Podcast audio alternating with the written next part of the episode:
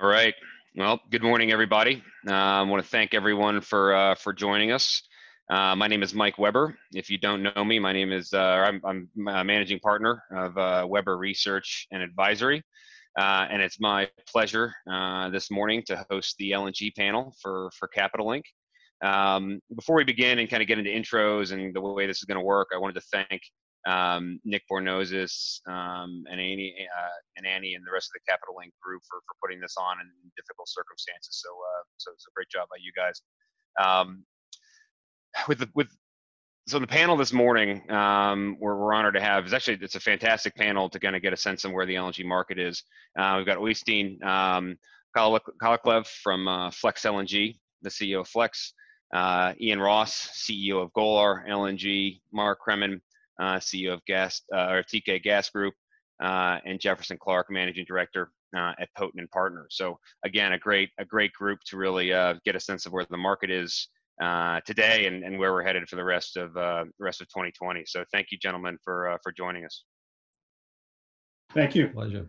Thank you. So so so the way this will work is I'll, I'll, throw this out. I'll throw, start throwing out questions to uh, to the group. Um, I'll probably kind of pitch them initially to uh, to individuals, but feel free at any point uh, to weigh in. I know everyone's going to have a take or, uh, or, or kind of a differentiated view um, on the different topics at hand. But I wanted to start first um, with uh, with the market kind of grapple, grappling with COVID nineteen, um, and maybe maybe throw this one out first to uh, to Mark and then uh, Oystein.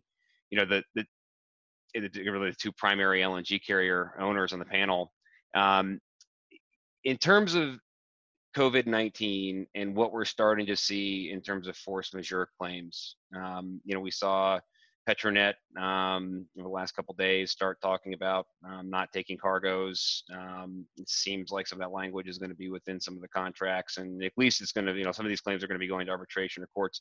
I'm just curious from your perspective, how do you think about your business and your cash flow streams in that environment? How does it impact you as a ship owner? And do you think we are seeing the worst of this now, or do you think this becomes a much bigger issue as we move through the second quarter? So I'll throw that out to uh, to Mark first, and then uh, Oystein uh, will kind of pivot to you. Sure. Well, thank you. There's a lot of parts to this question, so um, I'll try to split up a bit and um, go from there. There are two parts to this. Uh, obviously, there's the revenue side and there's the expense side or the logistics side. And I think it's important to start with the revenue side, even though most of the activity is on the expense side. On the revenue side, um, I, would like to reiterate we have not seen any sign that charters will try to renegotiate or cancel. The um, we've reviewed our charters for force majeure clauses, and um, they typically in LNG don't have any. That includes any charter done on Shelltime, which is the industry standard. And, and those that charters that do, um, the force majeure must run for 12 months or more, during which period the, the ship owner is going to get going to get paid higher. So from a revenue standpoint, we don't see uh, from a shipping side any real impact. Now, obviously, you've mentioned the cargo cancellations uh, that we have seen but I'll turn a little bit more to the expense side and the logistics side, which is the real activity we're seeing on the ships. Um, at least in Teekay side, and I think most operators, crew relief is pretty much impossible right now. So we have been able to get fresh provisions. We've got the prescriptions we need. The crew morale is excellent. But the fact of the matter is, we haven't been able to get the crews off and on. And mm-hmm. uh, in some sense, that's helpful. The best thing to, to avoid the virus is to keep the, the ships hard against people coming on, whether it's port authorities or mooring masters or superintendents or whatever. But over time, this could become a bigger issue as the crew begins to get fatigued about being on board for, for some time. And maybe I'll, I'll lead it on to, to others or happy to, to detail more. Yeah, no, I'm just curious uh, how you how you solve for that. I mean, it's it's it's I, I, I struggle to kind of think of a way you can kind of get ahead of that now. But as you see that kind of coming, right, it certainly seems what you're saying sounds pretty intuitive. Um, how, how, do you how do you try to prepare for for that in the next handful of weeks? Well, fortunately, we have some big industry players hopefully behind us. The uh, International Chamber of Shipping, the ITF, others are trying to get shipping raised to the level that airlines and others are. It's essential product we're moving here. It's not just oil and it's not just gas, but foodstuffs and medicals again, we're all in the same place, whether it's Maersk or Flex or Teekay or Golar or whoever. So hopefully we can get an industry-wide NGO or even government uh, a push to get the crew off and on. In the meantime, as I said, we've we've stocked up on um, on provisions and spares and and just trying to deal with the crews the best they can. Even if they can get off, it's difficult for them to get a flight home anyway. Flights have really seized, seized up, so this might be the Mhm. best place for these guys at the moment. Okay, fair enough. Wayne, any uh, any any thoughts to add there? No, I I agree with Mark. Uh, I think, you know, for for us, you know, the time charters we we enter into is for worldwide trade. So it's not like the ships are going from A to B any longer, which you you know, it was how it used to be in the past. So if if your uh, ship was trading the same route, you know, you would be more vulnerable to suddenly some some port uh, shutting down. Today, you trade worldwide, so we don't really have any force majeure clause for, let's say, one area of ports closing down. Um, you know, we have an example of this happening here in China in, in, in February. Of course, the, the import numbers on a weekly basis dropped from around one and a half million tons all the way down to 1. Uh, 0.5 million tons in the middle of February. And, and what happened then was, uh, of course, JKM hit its all-time low. But, uh, but also what happened, uh, which is peculiar for this time of year, was the fact that you certainly had a big spike in floating storage. So you went from uh, having about zero ships to all the way up to 25 ships, and actually that supported freight rates uh, at the end of Mhm. February. Uh, rates softened in the beginning of March because all those ships uh, came into the market again, and then it's been strengthening now uh, the last two three weeks, and uh, with kind of uh, the JKM prices also going up again. So uh, if you look at India now, which is the, the, maybe the next candidate, it's hard to tell how you know big impact it will be on on, on shipping because uh, they, they certainly need to import more LNG. It's not like they will stop. If you look at China, their pipeline imports fell by 20%, but LNG import only fell by 5%. So there will Mm. probably be more inefficiencies floating storage has already started to pick up again. My latest number is uh, around uh, 15 ships now getting into floating storage. So, so that will, uh, you know, in the short run, kind of support the LNG shipping market. So, so uh, Yeah. it's it's it's more the problem that the end users and, and of course our customers are not able to move the cargoes, which is unfortunate. Right.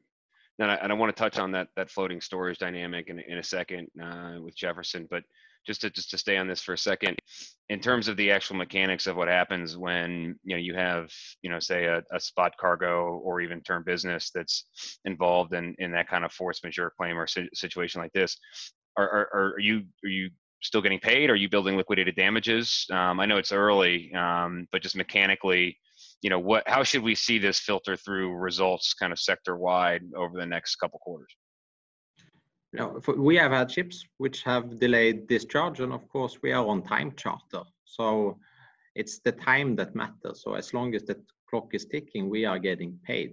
So there's not really any problem that people stop paying if you are uh, delayed because it's not our fault.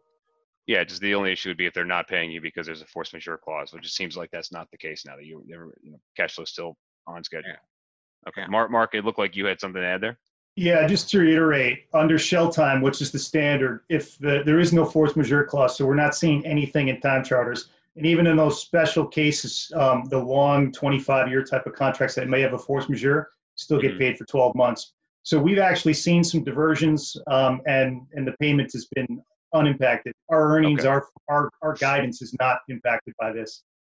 That's great. That's great to hear. Um, maybe kind of pivoting and kind of what I kind of touched on a, a second ago uh, with Jefferson. Um, in terms of what Poten is seeing right now, in terms of the way this is impacting the LNG market, um, you know, both in terms of, of, of floating storage, storage, and I want to kind of differentiate between anything structural and maybe demur- demurrage and, and some, some delayed discharge. Uh, but then just just more generally, you know, Jefferson, what are you? How are you seeing this impact uh, kind of the day-to-day trading within uh, within the LNG markets? Yeah, echoing uh, a little bit of uh, what Oystein was saying, um, uh, we we clearly see floating storage as kind of the safety valve over the next couple of weeks and even the next couple of months uh, for the LNG market in general. Uh, we, we measure it a little bit differently uh, at POTEN, but come up to the same results. Uh, we measure floating storage as a percentage of how much LNG is on the water versus what was imported that month. So, for example, back in October, they were importing around 28 million tons of LNG that month. Uh, there was roughly around 17 to 18 million tons of LNG on the water at that time. So we calculate kind of floating storage as around 68% of the market. Mm. Uh, similar to what Oystein was saying, then you saw a, a, discharge of all the cargoes, and now we're actually at historical lows for floating storage of around 37%. That was just at the end of last month, but we're seeing it climb back up again. We're seeing it climb back up again as fleet speed drops. So this is going to have a positive impact, at least in the short term, on the LNG shipping market. Um, we're seeing rates climb already, uh, especially in the spot market. And really importantly, we're seeing a lot of multi-month uh, fixtures out there, which we define as anything above six months to a year. So you're seeing a lot of charterers that are playing playing it very conservative. The energy majors are playing it very conservative. They want to ensure that they have the vessel availability to deliver their cargoes. They're not looking to take any chances. So you quickly saw a rapid change of where they were trying, energy majors were trying to sublet their vessels now to chartering in. And for us, the greatest driver or, of spot rates is always how much vessel is available on the market, uh, mm-hmm. on the mm-hmm. spot market. So with uh, energy majors no longer a competitor but a source of the fixtures, uh, we're actually seeing vessel availability vessel availability shrink very quickly, and spot rates starting to to climb very quickly. Okay, that, that's helpful. And uh, the the, the, meth, the inventory methodology sounds a lot like the way we actually think about stockpiles for other commodities uh, relative to consumption. Um, kind of more similar to the way we think about maybe even iron ore and even even even crude and product, mm. um, which makes sense. Um, Iain, I wanted to, to, to, throw it to you for a second just to talk about in term, eh, what you're seeing in terms of potential storage opportunities for for the legacy Golar fleet, but then also you know being focused on the downstream and the one area of the market that really and truly benefits from from a low cost environment. You know, aside from the storage, I want to dig into any kind of demand response, but maybe let's let's stop there. Uh, let's just start first with the with the storage opportunities or or inbound inquiry from from either traders or or or end users. Um, are you seeing any any any pickup there in terms of in terms of infrastructure needed to build out that EM that emerging market sink? Hmm. Thanks, Mike. Um, I guess the first thing is I would echo my colleagues on the panel saying that our you know immediate uh, priority is to look after the welfare of the crew, and, and that's been covered. But a huge amount of of, uh, of, activity and resources going into making sure that their welfare is uh, up to scratch. In terms of the, the shipping market, yes, we've also seen a, a pickup in the immediate spot rates noting that and we took a decision about a year ago to try and put more of our fleet onto um, some form of term business, be that index linked or on straight charters. And on certainly on the index link uh, numbers, they they you know that curve has has bottomed out and, and picked up again. Well, we don't know. I mean, we were enjoying an, an, an arb between Europe and the Far East uh, last week, and as of this morning, I believe that arb's pretty much closed again. So we don't know how quickly that will, will cycle open and shut. But I do agree in the floating storage thesis, less about stockpiling, more about slow steaming until hopefully the rates pick up for the right. for the owners of the cargo um, to, to discharge. Uh, in terms of moving to the, the, downstream side, I mean that that's a good side of the business to to be in. I would have thought that uh, as this continues to propagate, as as low LNG prices are maintained over the coming months and perhaps years, we should see an uptick in the interest in FSRUs uh, as, as, gas becoming a you know a low a cheap low cost cheap form of, of uh, entry into gas fueled uh, energy mm-hmm. and uh, directly in the downstream environment in Latin America of course we managed to get our power station in Brazil at Sergipe um, up and running this week uh, with, with, with, COD, and that allows us to immediately start uh, selling merchant power into the market. And when we have such mm-hmm. a cheap LNG price, we can buy LNG very uh, uh, efficiently from a cost point of view. And when the price is right, sell that into the power station. So I think the downstream market will continue to grow in the back of, of, of low cost LNG. And the shipping market will do what it does. It will cycle, um, you know, and we we we will have things that we can predict, and we'll have things that will come out of the blue and surprise us both on the upside and the downside uh, in the coming mm-hmm. weeks. You know, just in terms of you kind of touched on it briefly, but in terms of a tangible demand response, you know, I, I feeling it's a, it's it's a bit too early because we we still have uh, containment mechanisms kind of still kind of rolling across the globe. But I'm just curious, Iain. You know, you've got, you know, there'd be kind of green shoots or of a of, of a demand response for lower commodity prices on big assets, which probably take a little bit longer to materialize. But you guys also have a couple pilot programs in the market right now um, in, in, in Brazil where maybe there's you know you, you can get maybe more of an immediate feel for any kind of demand response to kind of cheap pricing. It still might be too early, but I'm just curious, are you seeing any things from either the, those programs or your day-to-day interactions with customers that indicate there is starting to be a demand response to cheaper LNG? And if not, that's fine. It's it's you know it's it's, it's there's obviously a lot going on. I'm just curious when when do you think we'll actually start to see that have a have a, have a physical or manifest itself in the market in some kind of physical way? So I think it's just I have two two sort of answers to that. One one is if you look at China and China's uh, pickup, and I think uh, somebody's already mentioned that.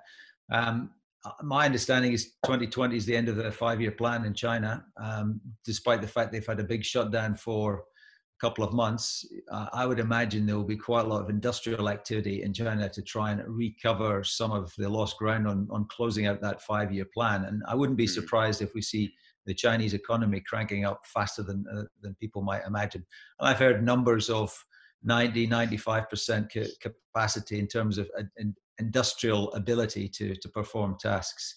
We have a project for an FSRU conversion happening in, in China at the moment, and that's had a, a little bit of a stumble, but has recovered fairly quickly, and, and the, the teams are back to work there. So I haven't been there, but anecdotally, China's uh, um, responding very well in terms of, of recovery. So that's at one end. At the other end, um, in terms of, of, Latin America, where we have a couple of terminals that are uh, moving ahead, the difference there is we're trying to create our own demand rather than waiting for um, uh, an existing demand to pick up. And what we are seeing is that low LNG prices are making what was already an attractive proposition to convert from diesel or heavy fuel oil to cleaner and cheaper LNG. As LNG prices drop, of course, that becomes even more attractive. And we're mm-hmm. making really good progress on two terminals in, in Latin America to follow one from, from Sergipe. Okay, that's helpful. Uh, Mark, this is the market you guys play in more and more, um, a bit in a, in a different way than than Golar, but you, you're obviously active in in Bahrain um, and other other markets where you're providing infrastructure assets beyond simply um, uh, marine midstream. So just Mark, I'm just curious are you seeing are you are you starting to see any green shoots in terms of in terms of a demand response? And if not you know from, from the lower commodity environment that would really kind of pertain through to you know the entire back half of the year maybe kind of stripping out the even the, kind of the covid period we're in now. Um, and if not when do you think we'll start to see that kind of play out in the market? Yes the good news is we are seeing it. Um, so i certainly can support what everyone's saying here we are seeing it in the form of multi-month charters. So we just fixed um, one of our ships on on multi-month to an international trader, and we are on subs to shortly fix another one to an Asian utility, and these are all through the end of the year. So um, we'll be nine, over 98% fixed this year. We just have a half ship uh, not fixed out of our 47 LNG carriers. These are all on fixed rate charters all the way through the end of the year. And the point of this is yes, these multi month uh, charters taken by traders and utilities indicate that these guys see long term, near term demand. So we are, we are absolutely seeing it. As for the rates, I, I also think these are, are, are been holding surprisingly steady, mostly because of Asia. And um, so, yeah, but more so on the multi month opportunity than the rate increase is what we're seeing. Gotcha Oystein curious curious what you're seeing on that end both just in terms of a you know a demand response but mm-hmm. also mm-hmm. you know being you know having had one of the larger spot fleets in the market um, just curious whether you know how, how, you're seeing the marine environment and, and, the LNG carrier market react to the tighter arbitrage is it having an impact on the way your customers think about how they book their freight it's obviously been kind of a bit of a clunky process as the market has kind of become more merchant with people not covering you know capacity needs at times and um, yeah no but uh, I think you know it's a it's a good thing for kind of the freight market. You have this uh, oil crash right now. It's like you know, when McDonald's sells uh, Big Mac at one dollar, they get a lot of more customers. So the same thing is true with with energy, and uh, you know, it's probably a bad analogy because uh, coal used to be the junk food of energy. You know, it's uh, cheap and it gets you warm quickly, but you feel bad afterwards. Uh, right now, LNG is cheaper than coal. Uh, it's you know so cheap that uh, also, you could possibly see contract prices below spot prices uh, when you are approaching autumn. Uh, and then, of course, we have a very tight arbitrage, but it's not always kind of the arbitrage in that you know uh, you know you know different spaces so different bases also the arbitrage in time so it's a bit like mm. physics where you have space time because uh, what you have now it's a tight arbitrage uh, between the different basins, but you have a big arbitrage when you're getting into time because we are now going to get the contango or the super contango from oil. After the oil slumped down to $25, the oil curve went from backwardation to contango. And this means that uh, you know once the, the oil price slump falls, you know, gets into the LNG contract prices, the whole LNG curve will be in contango. We have so far we have you know, before this happened, we had contango in the spot LNG, which is basically 30% of the market, while the contract LNG was in backwardation. Now both of them, 100% of the market will be in contango, so that will be be good. Uh, and then we also have another uh, element related to coal, and it's the fact that you know what is the COVID? It's uh, basically it's called the SARS-CoV-2. It's the secure. It's a it's the severe acute, acute respiratory syndrome coronavirus 2. So, you know, the least thing you want to do these days is to burn a lot of coal and pollute the local air quality. So, you know, people looking at what they are doing in South Korea, where they're closing close to half of the coal plants. Uh, and, you know, this is a health policy, which is very important these days. And it doesn't cost anything because uh, LNG is cheaper than coal. So, uh, you know, I think that will create uh, demand in the time it will be you know probably not as good for for coal prices and i'm i'm surprised that newcastle coal is still at 65 dollars per per ton yeah Jefferson, I wanted to, to, kick this to you now, just along the lines of what we just went through, um, in, in, terms of in terms of the market reaction and where we stand today, and specifically, actually something I think Mark even mentioned too around seeing a bit of a demand response in terms of people looking for a bit more length. Is that something that you're starting to see? Um, and then is that how uniform is that across the asset curve? Um, and do we see enough of a demand response where we start to see steams and, and older tonnage move as well? Uh, yes, absolutely. Um, because you really had rates bottoming out a couple of uh, about a month ago, a couple of weeks ago um, for we still benchmark everything at the 160 to 165,000 cubic meter uh, TFDE vessels, and then uh, discount or premium to that. And rates were bottoming bottoming out around like the 30 to mid 35 to 40 thousand dollars per day, and since then they've been uh, uh, going up significantly. And it, it really is based on the multi-month charters uh, that you have a lot of people coming in and uh, energy players and majors and wanting to secure their shipping or make sure they have enough shipping through the winter period. So that requires them to do six to 12 month fixtures, which then pulls out available supply out of the market. Mm-hmm. Uh, so yeah. it is, uh, and, it, and that's really a lot of the volatility of spot charter rates in general is driven by uh, how much what vessels are being put on multi-month charter and you see a lot of sublets and right now right. you're seeing both um, from could I, could I just add because you know sure. one thing is the headline rates which are up like 20% the last uh, two three weeks but you know where we see the big difference is on the ballast bonus conditions yeah. where yep. you were you know three weeks ago you were one way economics now you are full round trip in uh, atlantic and you are round trip to hub you know, typically singapore in the pacific Pacific area. So that contributes a lot more than just the headline rates. Absolutely. Yeah, that's a great point. Yeah, that's a great, great point. And yeah, we're seeing uh, we're seeing the uh, we're seeing the terms and conditions change as well. Uh, that's a that's a great point. Um, and also, kind of wanted to make a, a, point too about the the ARB price. Uh, you know, we we've never been a favor of you know using JKM or ARB pricing to predict where the TC rates are going. Of course, it has an impact and and when when JKM's at twenty dollars, then then it's great for everybody. Um, but you still have, and we saw this last year, situations where you're a long product, but you're short shipping. So you still need to move the volume. So rates can still climb and even spike in those situations. And, right. and we're seeing that right now. Car- delivery of cargo is paramount. Uh, the people have to ensure that they're, they're meeting their obligations to lift and deliver cargoes.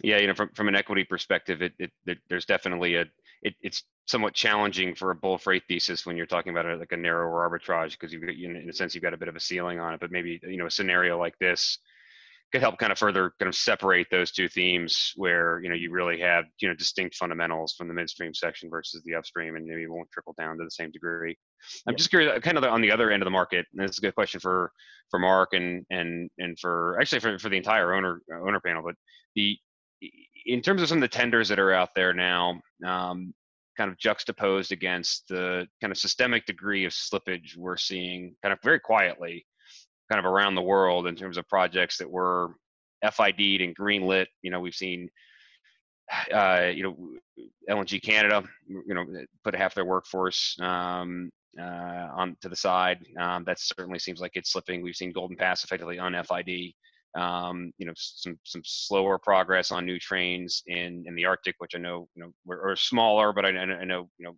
certainly we're expecting a pretty big Russian build out. Some delays in in, in Mozambique, and I, I think that the, the idea is that it, it supply curve is still going to be pretty steep, but it might just be flatter than people might think uh, when we kind of look up from all this in six months. I'm curious in, in terms of participating in tenders to put tonnage into those projects what do you do as a ship owner in that scenario? Are you does it impact your willingness to participate in those tenders, um, or do you have risk parameters in place to where you don't have capital kind of stuck in in the yard um, for for tonnage that's not going to be needed for you know it's going to be you know needed a year or two after um, it uh, eh, later than it was originally intended to. So maybe Mark, I'll, I'll start with you because you guys have a pretty big term book, and and then and Oystein, I know you guys are you guys and uh, and, and Golar are both you know relatively active participants in that kind of business as well. But just curious, as a ship owner, how do you think about participating in those tenders when you see that degree of project slippage? Sure. So we have, as you said, we have of the 47 LNG carriers we have, they're all on term charter. They're all at sea. We have nothing on order. And fortunately, not having speculative ships to bid into projects, the projects are, as you know, almost always late. Virus or no virus, OPEC or no no OPEC, they tend to be late. The only exception that comes to my mind is one you mentioned, which is Yamal. It was fantastic execution. That's the first Yamal. So um, we actually we welcome the delays, frankly, for Qatar and Aramco. We're seeing some and others. They allow us to continue to delever uh, rapidly before we, um, we we can also look at new build designs that are, are changing pretty rapidly and improving over what was, what was done speculatively. Um, we're actually we're supportive of the delay. We can use the breather ourselves at Teekay. Um, the other thing that we're seeing, and we've we've we we uh, we didn't participate in the Mozambique, but I understand there's been progress on that. The returns still don't look great for us on the new build side. I think there needs to be a reset or recalibration on the return side before we'll step back into the new builds. So just to kind of reiterate, we're not we're in favor of this. We have no tonnage to put in. We are happy to delever we want the rates to reset and and the the the technology is always improving so the the, the mm-hmm. more recent we can get the better and Iain, I'm curious what your thoughts are on that, and then specifically what Mark was referencing in terms of the new build return, and you know how that dovetails with the way Golar thinks about its LNG carrier fleet. Obviously, it's a business you guys have been looking to exit for a while. I'm curious, one, you know, are, do you see this? Or do you react kind of the same way to seeing that kind of that kind of slippage uh, for for global projects as kind of a kind of a, a welcome breather. Um, and then, you know, as it pertains to you know the returns on new build and even secondhand tonnage, do you, do you think we need to see the market reset before it's more it's attractive to invest? It's a it's an interesting topic because regardless of returns, we still see people piling in and, and, and ordering new ships. Obviously, not right now, but certainly as soon as the rates take a turn up, um, you know, we do have uh, owners wanting to participate in it. As you know, Golar has not ordered a new ship since 2012, so um, we don't want to participate speculatively or on uh, to try and bid into these charter rates because, uh, you know, six, seven, eight percent return is maybe what we can get out of these, uh, you know, from from capital on on new build shipping just isn't uh, good enough uh, from us in terms of what we can do as alternatives and in both the, the upstream FLNG and, and the downstream that we, that we talked about earlier. Um, the, the, the, other the other thing about delays is they, they are inevitable. Um, it'll be interesting to see what that does to the proposed or, or, or uh, um, the, the compression we're expecting to see in availability, this structural shortage of ships as we move through the next two years, and how long those delays are and what it does to that time frame vis-a-vis new builds coming out of the yards and whether the new builds come out or are in fact delayed. So I think we've got mm. a few interesting bits of the dynamic puzzle happening here. Well, while I've got you, Iain, just to, to, to, pivot a bit upstream, actually, I know you know we we focus a lot on on Golar Power and and the different developments there. But if I if I think back to when we actually started to see third-party FLNG business getting done, you know, the Hilli was born kind of in a market like this, um, where it kind of pays to be smaller and a bit and frankly a bit weird. It's, you know, it's not a you know a 20-ton LNG pro, you know export project in the U.S. Gulf, and being different in this kind of environment tends to matter. So I'm curious on, on, on that end. I know I would I would imagine you know inbound inquiry around FLNG is probably pretty muted right now. But if you look at the prospects for the next year or two, you know we've seen Sempra looks like they're still going to put you know go ahead with Costa Azul, which is two and a half million tons. There's some smaller projects in Canada, so the, you know the, the notion of smaller projects maybe inching over the line while the big guys are stuck could, could gain some traction. I'm just curious what what your expectations are for the next year or two, and whether you think you can you can put you know another slug of capital to work in that market if that's realistic.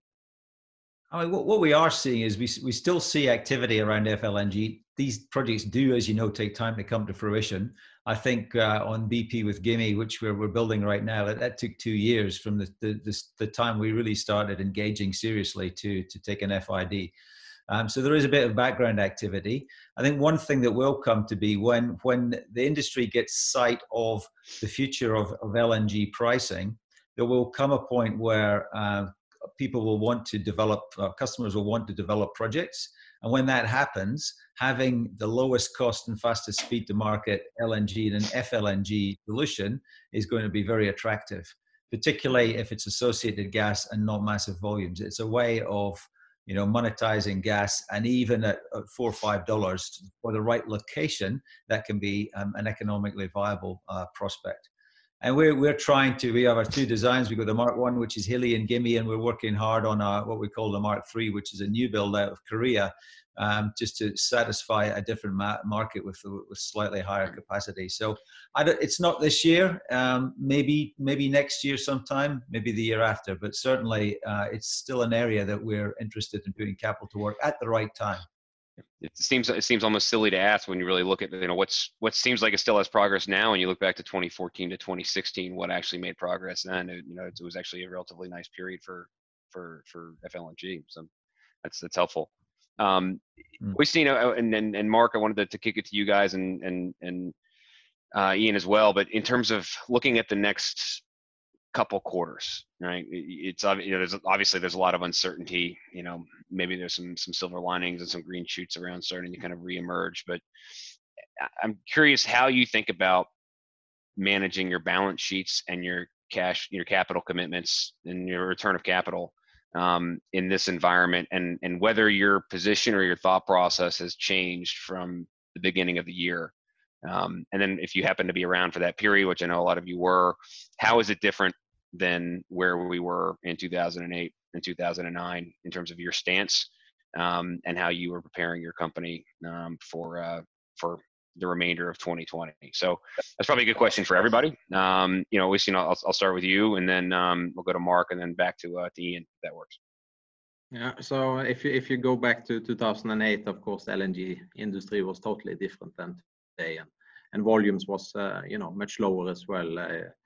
We went to like 200 million tons in 2010 and, we are now at close to, to 400. So so back then, you know, it was uh, all back-to-back uh, shipbuilding contract financing and time charter signed at the time, same time. And in, back in 2008, we I was in Knutsen and we just ordered four, you know, tri-fuel ships on on 20-year contracts. So so it's a bit different then. You know, you could get 100% financing from banks, and you didn't have to use capital markets, brokers, and all that stuff, and you could do it private. So it was very simple. Today, of course, it's a bit different uh, environment, and we are kind of in what we call LNG 3.0 here in Flex, where we have a bit different uh, kind of approach to, to chartering of ships and giving customers more flexibility. Of course, we have been very prudent on our kind of uh, balance sheet. So, so of course, uh, we are happy these days that we raised close to 1.3 billion dollars of long-term debt financing last year, and that we closed the year with around 130 million dollars in cash. So how has it affected us? I think it's affected us by the fact that we paid out 10 cents in, in dividend, despite we were making 44 cents in, in, in the fourth quarter. And despite the fact we booked uh, Q1 at close to $70,000 on a TCE basis, which is a pretty good number. Right. So, uh, so of course we are preserving more cash. Uh, and, and of course, uh, you know, a lot of people will have a hard time. You know, there's been a lot of kind of Wall Street alchemy where people have been kind of putting layers in the balance sheet with different bonds and preferred equity. Uh, and they thought it was arbitrage, and now they are realizing it wasn't arbitrage, it was balance sheet speculation. So those people will have a bit uh, of a struggle refinancing bonds and, and such, which are coming to maturity these days. Or part, we don't have a loan maturing before July 2024. So, so uh, we have a clean balance sheet, plenty of liquidity. And why do we do it? Because we have a business strategy where we're taking more risk than having uh, very long-term contracts. And then we have to have a very strong balance sheet. Mm-hmm. Mark, I'm curious, how, how, do you think about the current environment relative to uh, to the crisis and even kind of the, the energy trough of 2014 and 2015 and, and how is Teekay preparing to manage its, its cash flow um, and its balance sheet for the remainder of the year? And is that any different than the way you thought you would heading into it? Sure. As you say, there are actually kind of three periods we can address. The first one was 2008 and 9, the financial crisis. And as you know, Mike, we were, um, we were around then. TGP was certainly around. At that time, we asserted that there'd be no change to our EBITDA, despite our, our share price falling in concert with, with everyone else. And that was indeed the, the case. And um, we're repeating the same thing now. We have extraordinarily long uh, cover. Um, it's even higher and my, more diverse than it was then. So with our, our fleet 98% fixed through the end of the year and over 96% fixed next year, we are not suspending our guidance. We are not changing our guidance we um, that's where we are. When we turned to 2015, that was painful for us, as you know, Mike. We had to uh, cut our, our dividend to something sustainable. It's been building back from then, but now that the dividend is sustainable, we have certainly no no plans to cut it, and um, so people can be rely on the on the diff, on the distribution. Um, and um, in terms of cash, we're over 400 million dollars of liquidity we are seeing people uh, re- drawing down on revolvers, resetting as refinancing as early as they can. Um, we also are going to want to try to get ahead of the curve on that. Um, but in terms of what we're going to do with the cash, we have been buying back. These are pretty good prices in our opinion, and um, we have unfortunately the ability to, to look at almost anything in our capital allocation program right now, given the this the situation we're in.